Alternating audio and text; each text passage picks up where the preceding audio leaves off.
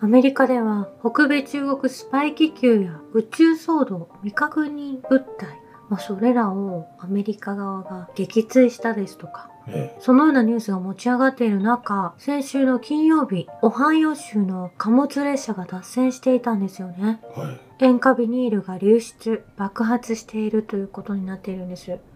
これ大気汚染だけではなくて、水質汚染も指摘されていて、まあ近所の川や池では、はい、お魚が死んでいる画像が上がっているんですよね。えこれは、米国版チェルノブイリ事故という声も上がっているほどなんですよ。ええそうなんですか、えーどうしてこの事故をアメリカ政府はそして日本も報道なされなかったのかということなんですよね。うん、おかしいですよねまあ、調査し報道しようとする方は警察に捕まったと言われているんです。えこれノーフォークサザン社の列車に搭載されていた貨物が脱線して爆破されたということなんですけれども駆けつけて追跡し報道しようとしていた記者の方たちがうん逮捕されて5時間後投獄されたということなんですよね。おかしすぎるでしょもうこれ何の口封じなのかなと思ってしまうんですけれども、いやこんなチェルノブイリ級の事故が起こっているにもかかわらず報じないというのは何か怪しすぎませんこれ考えられるとすると、まあこのオハイオという土地はまあこう本当に農作物が取れるは穀物地帯でもあると思うんですよね。い、うん、そして近くにはやはり養鶏場などもあるのかなとも思いますし、まあ、そのオハイオ州の土地をビル・ゲイツに売らない人がいるのかなとも思ってしまう部分もあるんですけれども、ええまあ、そしてオハイオ州のイースト・パレスチナと訳していらっしゃる方もいらっしゃるんですけれども、その地名がですね、イースト・パレスティーンと発音するようなんですけれども、その地域がねええ、そうすると私からするとパレスティナへの宣戦布告を、匂わせるようなうん攻撃だったかもしれないってことですかええまあ、ですが今日もテキサスでも同じような脱線が小さな事故が起こっているんですね。えまあ、すごく異様だなと思うんですね。アメリカのニュースというのが最近どれも消せないというかえうんこの脱線事故は2年前にもこのような同じような事故が起きていて爆発はなかったんですけれども貨物が全部ダメになってしまったですとかそういうニュースを見てきたのでこのような大事になっているにもかかわらずやはり大々的に報道されていなかったということがポイントになってくると思うんですね。だったとしたらこれメディアも法事を犯してますよねこの猛毒のダイオキシンを乗せた列車が爆発し報道なされないうんこれに何の意味があるのかとも思いますけれどもこれネットフリックスの映画の中でも以前にオハイオが列車が脱線して爆発するというような内容の内容が映画化されているようなんですよね。えまあいろいろ不可思議なことが起きているなと思うんですよ。バイデンさんからするとですね、未確認物体が、もうここに来て宇宙人がそれをやっているとか言い出さないかなと思ってしまうぐらい、もうアメリカのニュースって本当に理解できないことが、まあ、そして映画化されているとか、えはいなんか本当に陰謀に満ち溢れているなと思うわけで、どこに真実があるのかが全くわからないなと思うんですよね。まあ、トルコ地震の時もあまり YouTuber では言論地の方がその件について触れないっていうのも気になってましたけどうん。このオハイオ州での事故もこれ大きな事故ですよね。ええこれが表に出ずにニュニュース報道メディアも YouTuber もあの未確認飛行物体の話をしたり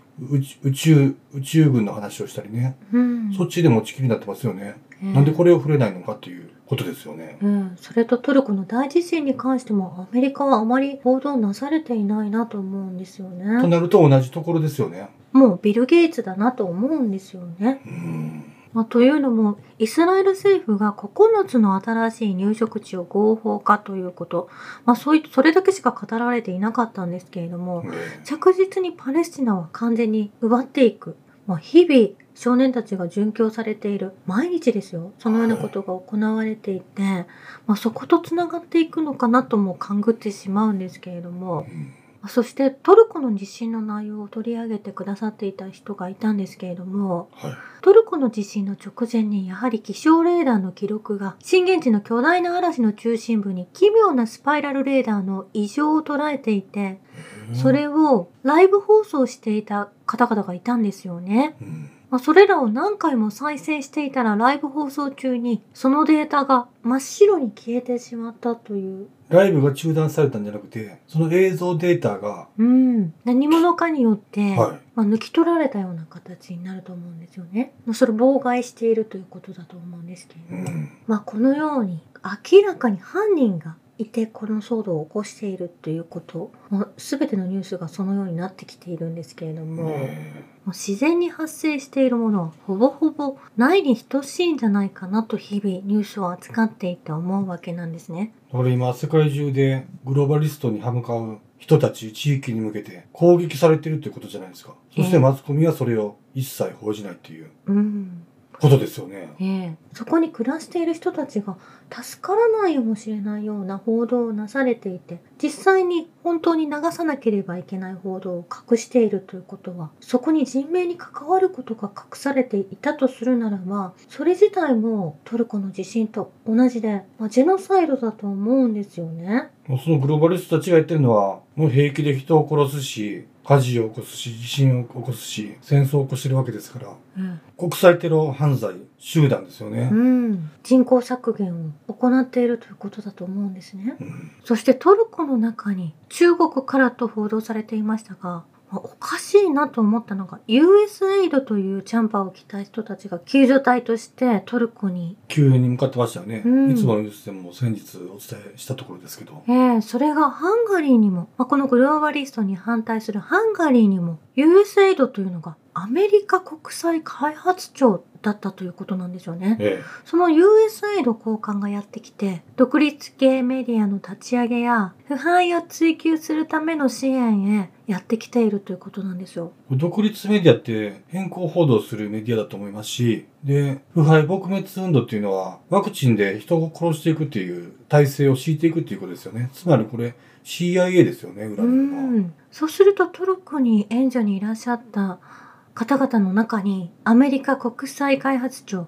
USAID が混ざっていたということになるんですよね。え中国ではなくアメリカの国際開発庁がトルコに流れ込んできてしまっているということになると思うんですえ。。だからアメリカっていうのはもう、ロシアのせいにししたり、中国のせいにしたりっていうことをして自分たちの犯罪を隠蔽してますよね。ねそして嫌がらせをずっと続けるという意味でアメリカ DS 政府が、まあ、トルコに続いてハンガリーにも政権転覆工作を仕掛けていくんだろうなと昨日も伝えたんですけれども、はい。こういった内容が明らかになって、その USAID というアメリカの開発庁が動いているということなんですよね。えこの USAID は武漢ウイルス研究所の最大の資金提供者で CIA のフロント組織になるということなんですよえ。。うん。まあ、これらがトルコになると被災された方たちを助けると言いながら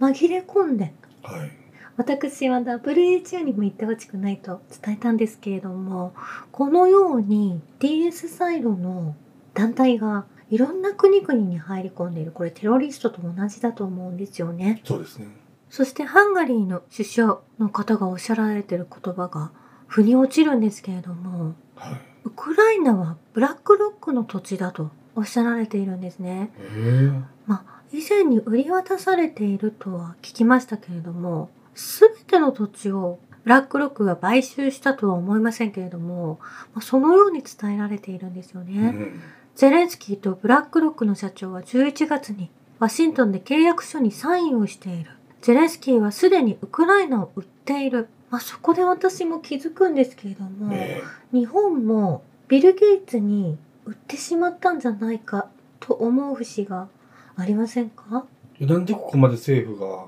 狂ってしまってるのか、マスコミもそうですけど。ダボスの言いなりになっているそして NATO までが日本にやってきている、おかしいですよね。うん、そう考えると、もうこの日本っていうのは、ビル・ゲイツが所有してるというふうに考えた方が、腑に落ちるんですよね。そして自民党と公明党が一緒になったのは誰政権の時だったでしょうかということなんですよ安倍政権ですよね。ねえこのワクチンの問題も全て、まあ、公明党の山口さんとビル・ゲイツさんも一緒に対談されたりとか、ねえもうそこでつながっているわけですよ。はい。ビル・ゲイツさんが何か賞を日本から受け取った時にその時に買収されたのかなと思ってしまったんですよね。旭日賞ですよね。ええそして NATO や CDC もう本当にワクチンの工場までもが日本に移動してきていて7月には WHO が広島にやってくるということそして国連総会議長がこの15日から19日の日程で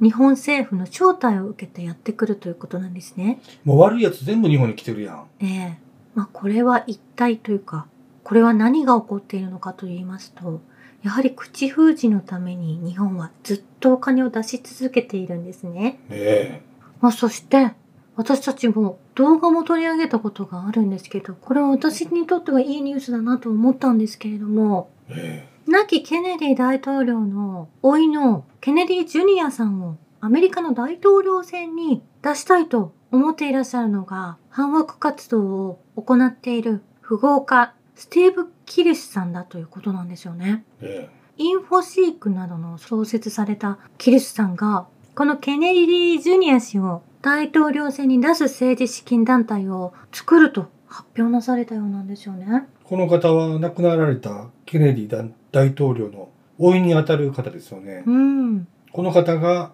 出馬するってことですね。出馬できるように、まあ、資金団体を作るとおっしゃられているんですよね。このスティーブ・ドット・キルシュさん、インフォシー創業者ですね。はい。まあ、そしてアメリカ合衆国の起業家であって、高化学マウスの発明者の一人なんですよね。今ほとんどのパソコンのマウスが高価格マウスになってますからね。うん。まあ、ですが、その、富豪スティーブ・キルシュさんのことをですね、いろいろ調べてみると、やはり日本のメディアでは、インフォシークの創業者が反ワクチン陰謀論の英雄になるまでという記事を書いていたんですよね。ねえすごく叩いてるような内容だったんですよ。あの、確かひろゆきも、この、亡くなられたケネディ大統領の老いの、ロバート・ケネディ・ジュニアのことを、うん。陰謀論者だとようのようなことをうん。言って腐してましたけどね。えーこの方は本当にワクチンの内容を、それが危険だということをずっと訴えていらっしゃった私たちもそれを取り上げているんですよね。まあ、その方を大統領選に出すという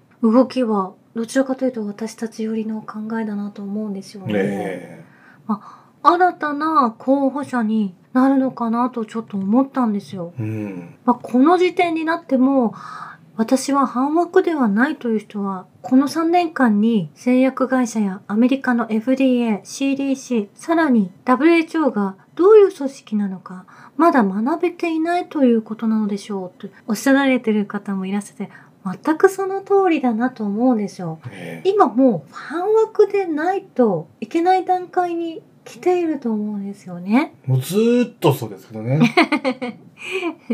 そして日本は製薬会社が医者が処方する薬を直接広告に当てることが許されている国は、米国と他にただ一国のみということをタッカー・カールソンが FOX ニュースの中で話されていたんですよね。その一国って日本のことじゃないですかええお相撲の土俵の周りをモデルナの旗を持って、まあ、協賛しているということをはい。上げていらっしゃいますし普通に私たちテレビを見ないんですけれども最近はモデルナやファイザーの CM が普通に流れているようなんですよね。ねえ。もうこの流れから来て日本が異常である本当におかしなことになっているということに気づかされるわけですよ。ほんまだったら日本国民みんな文句言わなダメですけどね。うんテレビ局に電話してええ何を流してくれてんねんみたいなことでね。そしてその正しいことを言う人たちを叩くよう NATO が入ってきて言論統制をしていくということ自体もおかしなお話だと思いますし、はい。まあ、正しく業務を行って検証する医師やもう人々に対してウイルスの検証もしない怠った人たちが正確なデータを検閲するほどの知識も改善も考える力のない人たちが検閲をして人々を黙らせようとするのは私犯人側の所業だと思っているんです。そうですね。これ、ホリエモンもひろゆきもさらっとなんかこう、フェードアウトしようと思ってるのかもしれないですけど、逃げられへんからな。以上です。あありがとうございました。。